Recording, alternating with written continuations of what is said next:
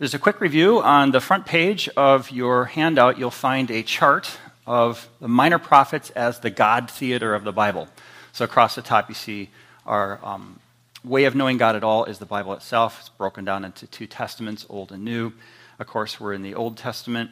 It's under the category of prophets out of the three categories law, prophets, and Psalms. Categorization given to us by Jesus himself as, after he rose from the dead in Luke 24. We studied all that last week. So within the prophets, then there's two major categories, um, two classifications, I should say major prophets and minor prophets. So we're studying the minor prophets, and these I'm describing as the God theater of the Bible. And all I mean by that is there's a story to, that's to be presented, and the story tells us about God. It reveals something about God. So we can imagine putting on a play and in that play, uh, God tells us who he is, what he's like when the events unfold. All right? So, the, as far as we got now, we, we jumped into Hosea, and as far as we got was Hosea chapter 1, verse 8. So, I invite you to open your Bibles to the book of Hosea. There's no bookmark or tab there, they don't look worn out. These are the, the books we don't study as often, so hopefully we're giving you an introduction to pique your interest. And we're up to chapter 1, verse 8. We had talked about how the play that's being presented for us in the book of Hosea presents Hosea and then his wife. Hosea is a preacher. We could call him a pastor, I guess. He is uh, a man of God expected to serve God's people.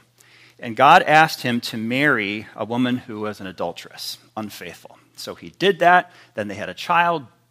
God's the one who offered the name for the child. The name has a purpose. Then God uh, blessed them with a second child. The second child, we were told, is not Hosea's. It's a little scandal there. Not surprising, actually. And so God gives the name again uh, for the second child, and that's where we ended our story. So we're in chapter 1, verse 8. Our theater's mini play presses forward now. Verse 8. Um, after the uh, second child is born and named, uh, then we have this, verse 8. When she had weaned no mercy, she conceived and bore a son. Again, the word him is missing, uh, so we understand this not to be Hosea's son, but rather uh, the result of Gomer's continued unfaithfulness. Hosea must be feeling what God next was saying in verse 9. And the Lord said, Call his name not my people, for you are not my people, I am not your God shocking words to us. It's the covenant expressed in the negative. What we usually hear is God says, I am your people, I am your God, you are my people. This is saying the opposite of that. You're not my people. It's kind of like having your spouse saying, You're not my spouse. It's that shocking. It's the D word, right? The divorce word. It's the, the statement of lack of everything foundational within that close relationship. So, again, here, what, what we find in the name is significant. God's the one providing the name. It's God's play. God is revealing about himself. What are we learning about God? So we have to track along the, the drama of the play. So this compound name of the negative Hebrew word lo, meaning not, followed by the Hebrew noun ami, which means my people, God was saying this unfaithfulness brings about the time when the Jews will no longer be my people. Again, that rattles us. Uh, those of us who come to church regularly, uh, those of us who understand the general trend of the scriptures, to hear these sorts of things from God to his people uh, rattles us. Uh, we're worshiping Christians, and, and it should rattle us. Uh, the Jewish people were God's chosen people. It rattled them. That's the whole design of the play, to shake us up. Uh, the Jewish people are God's chosen people. Oh, man, no, no, they're not. Now they're not.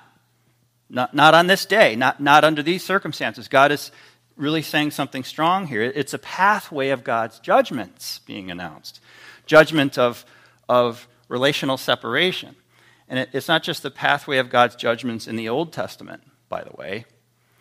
Uh, listen to the New Testament book of Romans, where Paul warns in chapter 11 about the Jews being branches cut off and Gentile Christians being a wild branch grafted in. Then in verse 21, Romans 11:21. If God did not spare the natural branches, neither will he spare you. Note then the kindness and the severity of God. Severity toward those who have fallen, but God's kindness to you, provided you continue in his kindness. Otherwise, you too will be cut off. End quote. That's scripture, Romans 11. So, this issue we have to understand in both Old Testament and New Testament. Paul's point there in Romans 11 is not that we may lose our salvation. I'm not saying something that's not reformed, not according to Tulip, not according to Westminster Confession. Rather, Paul's point is that we must not presume on our salvation and have that presumption cause us to become lazy, disrespectful, and unthankful to God for his great redemption. We must continue to exercise faith in Christ as the sole ground for our salvation. And we must remember to continue to live obedient lives to God. Uh, we're in a place of blessing in God's covenant, in His church. Why would we want to suffer chastisement from God instead of enjoying His continued blessings? Now, you may say, wait. Uh, the story was supposed to be a story about God's simple love, a love that won't quit. Isn't that the inspiring part about Hosea? We're, we're hoping to hear that story. Isn't that what the story is supposed to be? We thought we knew the story. Gomer messes up, but Hosea loves her. We mess up, God loves us. Yay! Let's celebrate over lunch, right? Moving story, thank you. What's all this stuff you have here now? The story is unfolding and it's sounding more like an angry and vindictive ex-husband story more than a more like a judgment story. And are you sure the play still represents God here? For example, look at the now three shameful names of the three babies of this young preacher's family. The firstborn is scattered. The second baby is called no compassion. The third baby is named not my people. I'm rather confused and rattled as a Christian, you might say, how this story is still about God's simple love and a love that won't quit. Where's the faithfulness of God to people who mess up? So we mess up. You ever heard one of your coworkers or a distant relative say to you, I'm in the business of messing up and God's in the business of cleaning up? As if, you know, that, that's the whole story right there. You, you actually get up to leave the theater because you believe this is an unfaithful representation of God and His covenant love, the, the true God, the Creator and Redeemer, you actually start to scooch past, excuse me, excuse me, you're going, working your way down the road to leave the theater. You don't like this. That's your reaction to the story as it's unfolding. You scooch past several people in the dark, sort of, and you walk up the incline floor and the aisle in one of those, you know, more theater type theaters. You're heading for the door. Before you can get to the door on the incline in the aisle, God Himself meets you there. And God says, Would you please just wait a minute? I created the play for you. It's not over yet. I want you to keep watching. Could you please take your seat? Keep reading, keep listening, keep watching my play. Would you please be so kind as to come back in once more? Don't give up just yet. The show has just begun. Uh, you're making good points here, and I hear your thoughts, but you've only seen the beginning of my play. I had to drill home to you how the play begins. Your disobedience is a real problem for me. The disobedience calls for my judgment. It really does. I really am a righteous and holy God. It's down deep in me. Let me give you a spoiler of what needs to happen next in the play, maybe that'll convince you to take your seat again. I'm going to call my people back. I'm going to change the names that seemed so dreadful when first given to the babies. For example, Jezreel means scattered. I'm going to change to planted. It's actually the same Hebrew word with two meanings. I'm going to take my people, my disobedient people, and I'm going to plant them into their own land again. It's the reverse of being scattered. I, I said, spoiler alert, I'm telling you how the story is going to unfold, but I can't have you leave now. Brought home and literally planted into their homeland in the field. Don't you want to see that in my play? And the same motion that one might make to kick someone out of your field is the same motion I'll use for scattering seed. It's the same motion, but I had to shock you. You take your hand and put it by your belt buckle where the seeds might be, and you go like this like you might say, pointing out of my land. It's hand upward and outward, 45 degree angle away from your arm. Wait till you see it in the play. I'm especially happy about that moment. Are the seeds being scattered? or are the seeds being planted now? Listen, if you're not yet convinced to sit down and enjoy the rest of the play, could I tell you the next part of my play? Uh, uh, another spoiler alert. Uh, I'm going to drop the not where it says, not my people. I will officially declare again, my people. I'm going to change it. And they will again be my people genuinely. Hey, uh, clearly you still want to leave. I haven't convinced you. I have two spoiler alerts. But could I just, might as well give you one more? You read the next lines of the script of my play. I'm serious. Turn this little light on. Here, you, you read it. I've got a copy of the script here for you. What does it say that my actors in my play are supposed to say next? You read it to me. So you read, verse 10. God's script. Ready? Uh, Hosea 1, verse 10. Yet the number of the children of Israel shall be like the sand of the sea, which cannot be measured and numbered. And in the place where it was said to them, You are not my people, it shall be said to them, Children of the living God. And the children of Judah and the children of Israel shall be gathered together, and they shall appoint for themselves one head, and they shall go up from the land, for great shall be the day of Jezreel.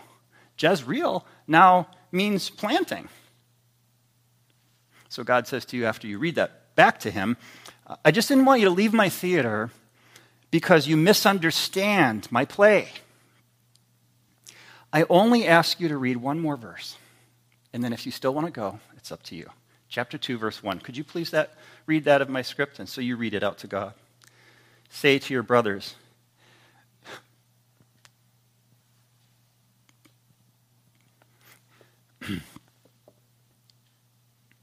You are my people. And to your sisters, you have received mercy. Uh, beautiful words, right? This play is about God's love. How much have we taken God's love for granted? We have an opportunity each day to show what an honor it is to be in the bride of Christ.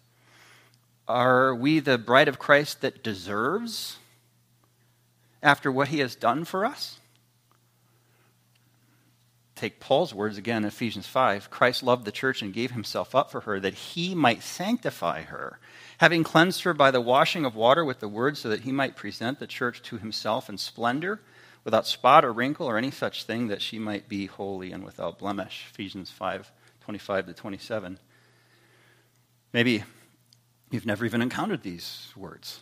Maybe you've never heard about this play. Maybe you're not a Christian. You haven't heard the good news. You've never read God's script at all, anywhere. Maybe you've never experienced love like this, and maybe you're actually wondering if it even exists it's maybe just a make believe play. You're kind of hoping that it does exist. And if it does exist, you're actually quite interested in knowing how you could become a part of it. You may even be wondering if it's possible for a person as bad as yourself to be loved by God in this sort of committed way after all that you've done. And if that's you, let me pause to let you know what you feel about your inadequacy is experienced by all of us who are brought into God's spiritual family. We perpetually feel like we don't deserve the love that God dumps on us. It's for people who are experiencing this inadequacy that we are brought into his spiritual family. It's for people like us that Christ died. In victory, that he rose again. We all run to Christ each day and we believe. Know for yourself that his love really is as this story describes it, which is why all Christians gather to worship him every Sunday. Take Peter, for example, one of our sample model Christians. He was a man who originally did not understand God's love for others, especially not those who were not Jews. But Peter came to know, and his story can be told another time, but let me just read how Peter began his letter 1 Peter 1 1. Peter, an apostle of Jesus Christ, to those who are elect exiles of the dispersion, scattered, in Pontus, Galatia, and so on, listing other places. But then Peter wrote, with a clear reference to Hosea chapter 1, when Peter wrote 1 Peter 2, verse 10, You, once you were not a people, but now you are God's people. Once you had not received mercy, but now you have received mercy. 1 Peter 2:10 brothers and sisters, now you have a deeper understanding of what Peter was referencing in that verse, two of Hosea's children in our play. You see it? This deepens our understanding of the New Testament every time we read an Old Testament prophet and our minor prophet friends. Scattered, now planted, no compassion, now receiving God's compassion and mercy, disowned by God, now the people of God. So the rest of this book fills out the storyline of this play, especially chapters 1 to 3. Namely, that God keeps working to restore his unfaithful people to himself. And this book ends with a gracious invitation and promise to Israel. And we should listen. As Jesus himself said in Mark 4 4, he who has ears to hear, let him hear. So we're ready for Act 2 of our play. We go now to Hosea chapter 2, verses 2 to 23. I've called this, Where's Mom? Ready for the next part of our story? Curtain opens for Act 2. Hosea chapter 2, verse 2, we imagine this uh, little family's father, Hosea, with his three children at the supper table, but the children have not yet been fed, and there's no plates in front of them and no food. So the title of Act 2 is Where's Mom? Hosea walks in and is shocked and saddened to find that she has left him for false lovers again. She has become an unfaithful wife, and now there's three children to feed, that she's also become a runaway mother. She is confused. She thinks that those other lovers are the ones that truly love her. But the truth is that it's her husband who truly loves her. Whenever Hosea is speaking in chapter 2 about Gomer doing wrong, remember that our play is God speaking about his people doing wrong. And what's fascinating in Act 2 of our play is that this overarching metaphor goes both ways and can be spoken interchangeably. So whenever God speaks about his people leaving him, we can do so with the language of his wife leaving him. So Hosea and Gomer is truly a metaphor for uh, God and his people. So again, we see the main theme here the significance of Hosea's marriage for the nation for the people of God. Hosea's children are commanded to plead with the nation to turn to God. Fascinating. Verse 2, Hosea 2 2. Listen. Plead with your mother. Who's speaking? This is Hosea talking to his children about what the children should say to their mother. Isn't that interesting? Plead with your mother. Plead, for she is not my wife, and I am not her husband. Uh, that she put away her whoring from her face and her adultery from between her breasts. Now, I have to help you orient yourself to this. You know, you're, you're hearing and, and reading this as a modern American Christian, and you're imagining the scene with young children at the table as it's being described in the play, and you're thinking, oh, don't share that with the children. Children shouldn't have to hear a father say these things, right? How are young children supposed to plead with their mother? What is happening here? You lost me in the play. How are we supposed to hear a father say to children about their mother that she's not his wife and I'm not her husband and proceed to talk about her sinful behavior? Now, we have to realize within our play that this is, number one, it's God's word, and how are we to interpret this? There are limits to the applications of God's or, uh, allegory, limits to the applications of our mini theater re- revealing God. We're supposed to focus on the basic message of being communicated here about God. We need to focus on the the main thrust of the story by remembering that God is the uh, Hosea of the theater. God is the Hosea of the theater. God's heart is broken, and you're supposed to ask yourself from God's perspective, it's giving you insight into God's perspective, what is God supposed to do next? What can he do that he hasn't already done? What can he say he hasn't already said to get his people to wake up and turn from their sin? The grief of Hosea here and the scene painted for us is supposed to combine with the damage we can understand from our life experiences within young families. The children are hurt by what Gomer's doing. That's how we're supposed to process this. That God, as Father, can see the hurt not just for Gomer, the hurt for himself, but the hurt for the children. So, what's happening in the nation hurts individuals. We're warned, for example, over in another prophet, a major prophet, Isaiah 55, verse 8, that God's thoughts are not our thoughts and God's ways are not our ways. So we have to be careful as we interpret Hosea chapter 2.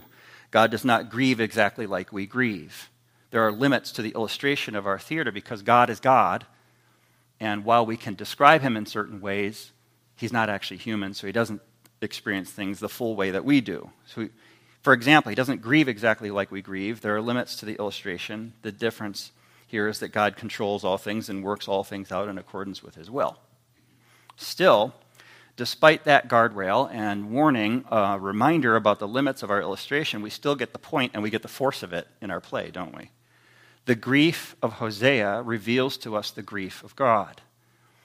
And the point is that there's a parallel between God's grief and Hosea's grief. Hosea loved Gomer and he was loyal to Gomer, and look how much it hurt. But the real revelation about God is what he does next. The entire story is designed to unravel little by little who our God really is and how far the love of God goes for us, for those who've been unfaithful to him. God weeps for his people, he yearns for his people, he takes action for the deliverance of his people when we're wayward, spiritually stuck in wrong patterns of words and behaviors. God remembers how we used to be devoted to him, and he mourns over that. Over in our other friend, our, our new friend Jeremiah, in chapter 2 2, God said to his people, I remember the devotion of your youth. Listen, your love as a bride, how you followed me Israel was holy to the Lord, the first fruits of his harvest, Jeremiah 2 2. God remembers that. So let me just ask you are you processing the scene of the, the play as we go? If you and I were in a situation like this, we might give up. But in this situation, God does not give up. God works to turn sorrow into joy. He can turn the tragic story of unfaithfulness in this little family into the triumph of forgiveness, love, and holiness. So, verse 4 now, Hosea 2, verse 4. Significantly, the threats from God extend to the children, just as the threats from Hosea extend to the children. Upon her, Gomer's children, also I will have no mercy because they are children of whoredom. Why would Gomer leave Hosea? Because lies that she was believing about what she gained from her illicit lovers. It's better over there than home. Isn't that why she would leave? I want to gain something. It's better over there. What's in it for her? What's the lie that she believed? Verse 5 tells us we're given the inner thoughts of Gomer. Why would we be given the inner thoughts of an adulterous ancient woman? That's the theater. It's revealing something significant and ancient about our God. Listen to verse 5. This is Gomer's thinking. I'll go after my lovers who give me my bread, my water, my wool and flax, my oil and my drink. End quote. You see her thought process? You see our thought process as sinners? The false lovers promised her things that she needed basics, bread, water, things she wanted wool, flax, oil, drink, fancy clothes, good lotions, partying drinks, such as wine. I'm extrapolating from what we have in that verse. All these things that she thought she would get from her lovers, but these same things had actually been provided for her by her husband alone by God alone, as we'll see as the coming verses tell us. What a sad and tragic situation when a person has not learned to value the pure and faithful love of a Christian spouse above earthly treasures. What a sad and tragic situation we see in our play when a Christian has not learned to value the pure and faithful love of God above earthly treasures. What happens to a woman who lives her life thinking this way about what her husband provides? what happens to a Christian person who lives this way with that thinking about the way God provides. Sadly, we all know the story of how that happens, right? We understand what unravels next. Her husband takes care of her just fine. Like uh, she drives an old Saturn sedan and she shops at thrift stores because that's where the family is financially. The year after that, she finds a new and flashy man who buys her the Lexus SUV she always wanted. And she take, he takes her to Macy's and pays cash for fancy new dresses, high heels, and all the accessories decorative belt, hat, gloves. Once a month, they don all that stuff and eat at the revolving restaurant at the top of the tall building downtown. But somehow you track with Gomer, and a year after that, the man grows tired of her. She finds herself alone and heartbroken a second time. She meets a man who provides a Toyota and American Eagle and takes her to Cracker Barrel. Year after that, she finds herself heartbroken again and is taken in by the man who drives a used Kia and they share it. Loves to buy everything at Meijer, including their buffet. Two years later, she has four broken female roommates. She's taking the city bus. When no one's looking, she's dumpster diving eating grilled cheese with ketchup. And the cheese is expired. And she got it for free from her job at the mini mart. And the man she's seeing is always between jobs. It was the fault of the last supervisor who shafted him, he'll tell you. He'll tell you every day if you ask him. She never seems to have time to make the grilled cheese sandwiches. He doesn't make them, he waits for her. So when she arrives home, she has to make them for both of them. And he says, so we can eat together. This is what happened to the preacher's wife. She's always hungry and her clothes are worn out and spotted when she got them. We run away from God and things get bad. What does God say? You ran away from me, so I hope you're miserable. That's what the ex says, right? That's what the classic ex spouse says. I hope you're miserable. That's not how God thinks. That's not how God speaks. That's not how God acts. God intervenes. He brings her clothes. He buys her a car. He does a huge grocery run, fills her fridge and pantry with good food. Verse 6 Therefore, I will hedge up her way with thorns. I will build a wall against her so that she cannot find her paths. Verse 7a She shall pursue her lovers, but not overtake them. She shall seek them, but not find them. God would stop the flow of gifts. He was actually in it when she descended down that pathway I just described. He caused her to crash. He stopped the good harvest in the fields until she had nothing left but her shame. Then God courts her again, and at last she'd respond to his love. That's when he pours gifts on her and supplies her needs. Somewhere right about in here, Hosea would get a new and surprising message from God in the unfolding of our play. Say, um, uh, Hosea. Yes, Lord. Hosea, do you know that your wife is living in the poorest area of the city and is living with a man who cannot even care for himself and does nothing to care for her? What I want you to do now is to buy her a car so she can get to work, stop by a store, bring her brand new socks, shoes, stop by Aldi, and bring her food that she needs for the next two weeks until her paycheck, because that will demonstrate in my play how I deal with my wayward people. And after Hosea does all that and he, he leaves, Gomer sits down and starts crying. Why is she crying? Because she feels loved like she hasn't felt loved in a long time. And she feels hopeful like she hasn't felt hopeful in a long time. But Gomer is a lot like us, and she's still stubborn she receives the gifts, needs the gifts, has a sensation of love and hope, but is too stubborn yet to go home. She eats the first good meal she had in a long time and goes to work at the mini mart. When she gets home from work, she finds her boyfriend with two of his friends have already eaten three quarters of the food that her husband provided. There's no way she can make it to payday now. She goes into the bathroom, closes the door, and cries again. And this time, it's the kind of crying that a person can only cry when they've hit rock bottom. And we have her thoughts again, verse 7b. We have her thoughts. Then she shall say, quote, I will go and return to my first husband, for it was better for me then than now. That's what her thoughts are, but what does she do? She can't muster that level of humility right now. she knows that she should. She declares her intent, but she doesn't follow through. Somehow Hosea finds out that she's out of food days early, so he comes over again. And this time, who answers the door is that man, her boyfriend, her lover.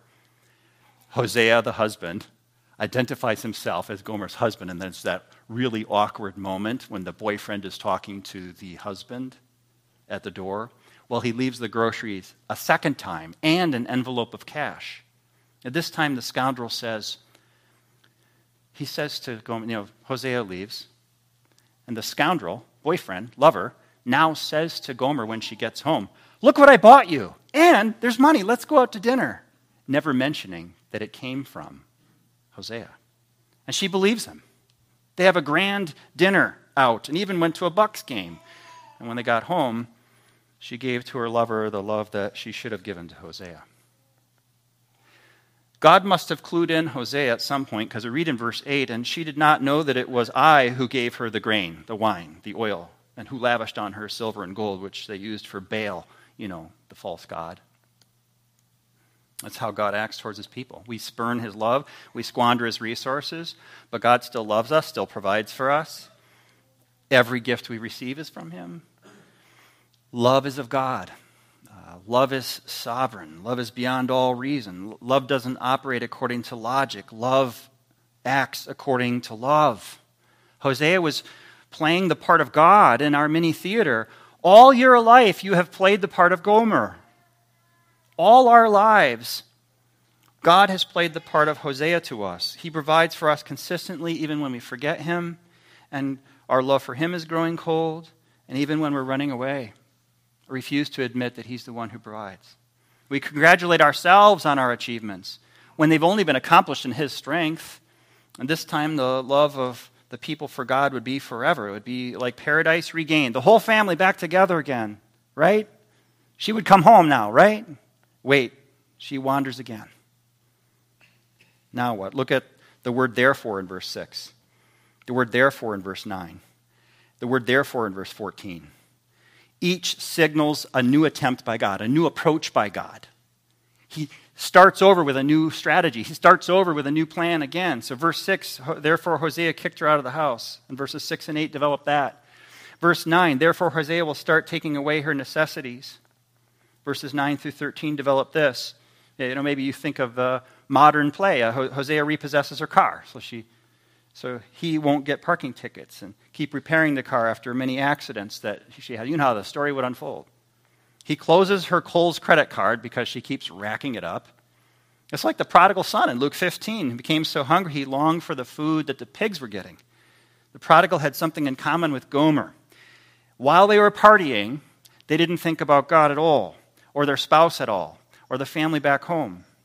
But only when the partying stopped, the hangover was severe, and they were faced with the reality of true hunger, did they come to their senses and start to think differently? Are we suffering like Gomer at the lowest point of our misery, feeling the results of a series of poor decisions? We are called to turn to God. Are we suffering like the prodigal, far away from God and others? Maybe God is sending us misery as a shock message, a reality check. Maybe God is sending us misery as a new strategy from God to reclaim our hearts inviting us to come back home. Don't, don't just say you should get back to worship and get back to personal Bible study and prayer. Make it happen. Uh, God will shower us with his love. Verse, verse 14, therefore Hosea will court Gomer. This is a new strategy now.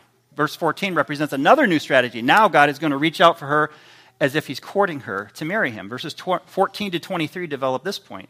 He will allure her, he will speak tenderly to her. Verse 15, providing a door of hope the valley of Achor mentioned is the valley of trouble. He'll take on her parking tickets, her outstanding credit card bills, her loan to the neighbors, each from whom she borrowed about $200 cash, and her sister, from whom she borrowed $2,500, and her legal fees, her court dates, her needed dental surgery, and her ongoing medicine for her medical struggles. He takes whatever's involved in her valley of troubles and turns those matters for her into a door of hope. When all seems lost for her and destroyed, God sets up hope for her, hope for us. He does this when all seems most dark. How? Only by taking our troubles on himself. He has a lot of appointments coming up legal appointments and dental appointments and bills and straightening things out with all sorts of people who are upset.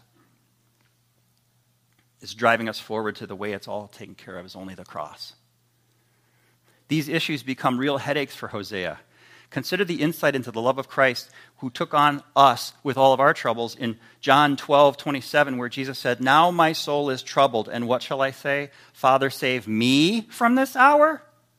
But for this purpose I have come to this hour. John 12, 27. If Jesus was selfish, he'd say, I don't want to deal with all that. But he's not selfish. He says, I'll take it all on. If Hosea is selfish, he'll say, I don't want to deal with all that. I mean, you rewind the clock a few years and I would take her. But now, with all this, I'm not taking on all that. Save me from the trouble, Lord. But love says, I'll take it all on, her and all of her trouble. Hosea did not take Gomer back in order to have an easy life. Hosea took Gomer back in order to care for her. That's what we see about our God in this play. Jesus didn't come to the hour of trouble at the cross in order to have an easy life. He came to the hour of the cross in order to care for us. Again, the next chapter, John 13, 21, Jesus was troubled in his spirit. Why was Jesus troubled in his spirit? Because he's taking our place. And we were in big trouble with God, the Father something that Jesus had never known before being in trouble with God the Father, having displeasure coming from God the Father to him. Jesus had never been in trouble with God the Father before.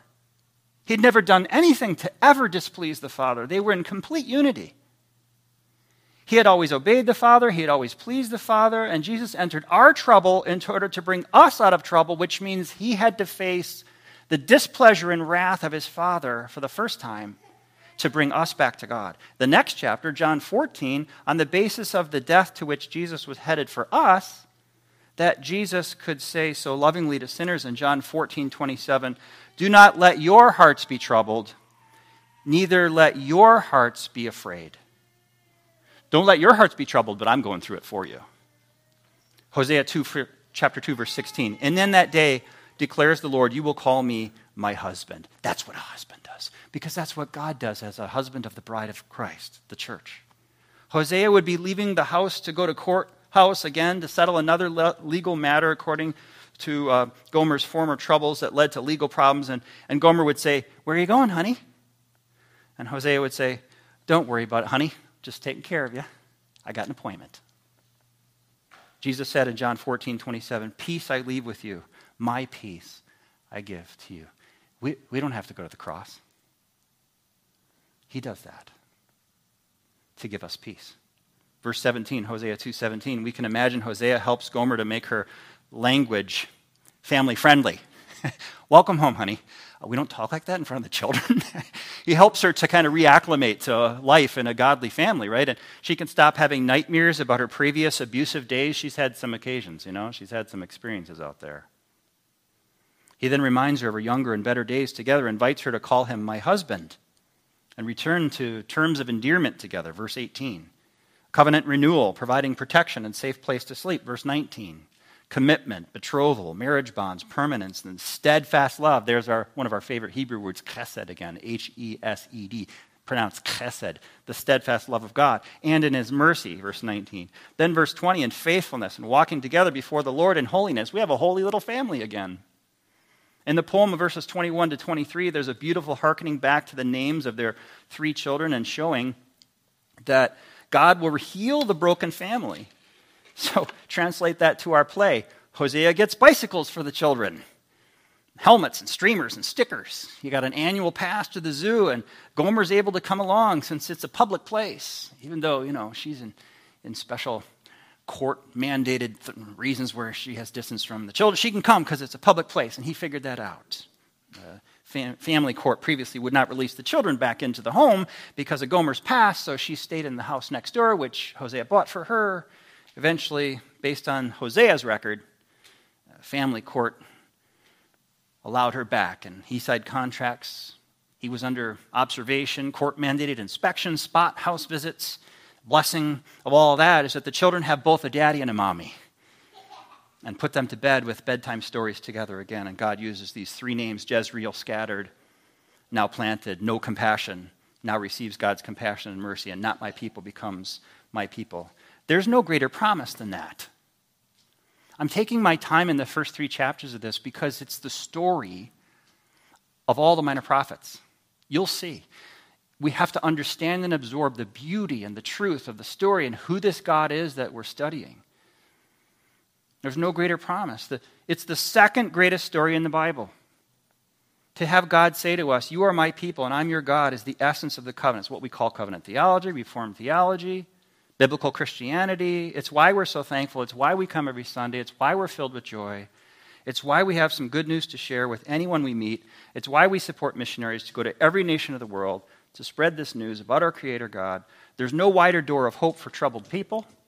No matter the mess we find people in, the answer and the hope is in Christ instantly. If You ever find someone is hopeless, you, you tell them what God says in Hosea.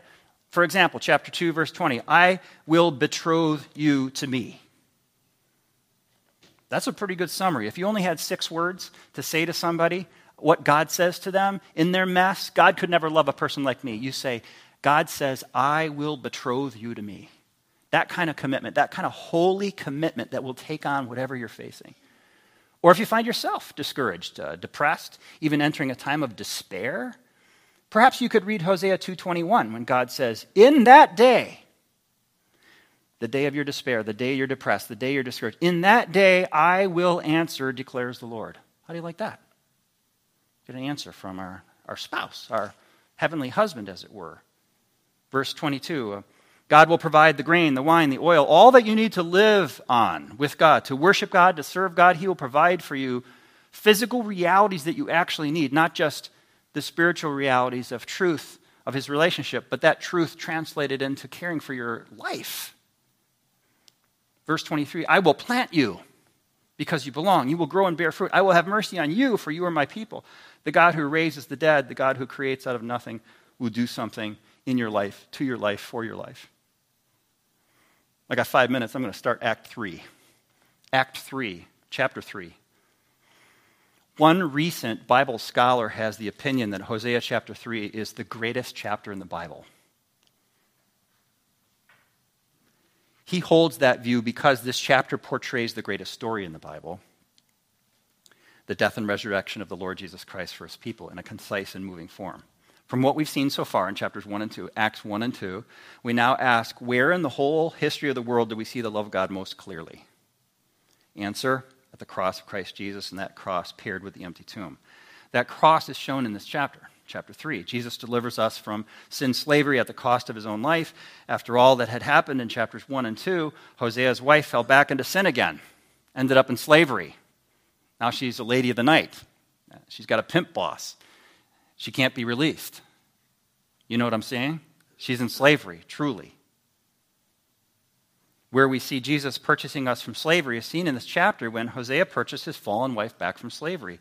Gomer had left again, so we pick up verse 1, Acts 3, verse 1. Um, sorry, Act 3, Hosea 3, verse 1. And the Lord said to me, Go again. Let the force of the word again strike you the whole nuclear family was brought back together, and we were enjoying that, right? Go again. Love a woman who is loved by another man and is an adulteress, even as the Lord loves the children of Israel, though they turn to other gods. Now, again, God sends Hosea to win back his own fickle wife. How? With love like the Lord's love. Hosea had to show that love by paying the price of true love. He needed to buy back his wife. So Hosea did. Hosea made it clear to his wife that from now on, no, no one must be allowed to come between them as husband and wife. What does this show about our God and his people? It's exact reflection of the actors in the play. The people of God have felt the pain of living without the Lord for a long time, were sufficiently chastised, even corrected, and at last truly come home to the Lord with genuine worship and service. Gomer left and sunk lower and lower with one lover after another, and at the end, she became a financial and real slave, and she was sold on the open market by auction in the capital city of Samaria. God told Hosea to show up at the auction and buy her. The ancient slave market was a topic written about in the ancient world, so we know a lot about how that market worked. The slaves were always sold naked.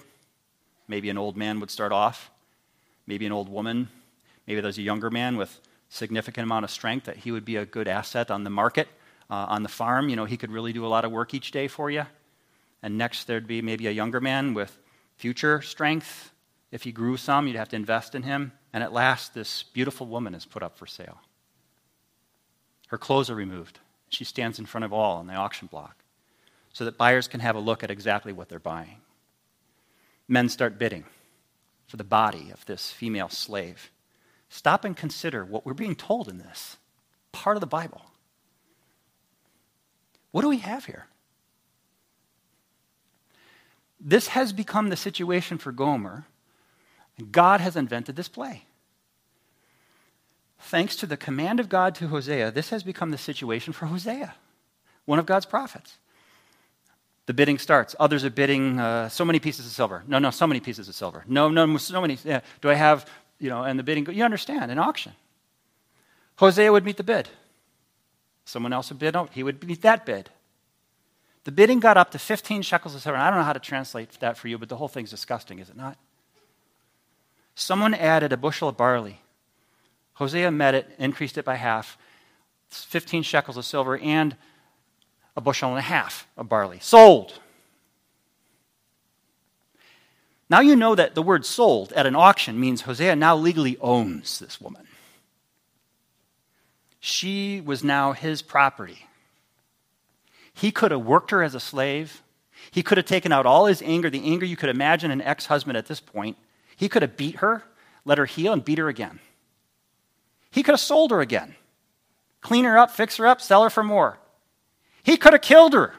That's completely legal. Not ethical, but in those days it would be allowed by law because he owns her. It's the, one of the terrible things about slavery, we all well know. But Hosea did none of those things. Right then, right there, the illustration of God's love for us was the brightest. Instead of seeking deserved judgment and vengeance against us, God showed us love. Hosea put Gomer's clothes on her. He restored her dignity in public. He led her away from the scene of embarrassment. He loved her. He bought her freedom. He only asked her to love him because he did want that from her.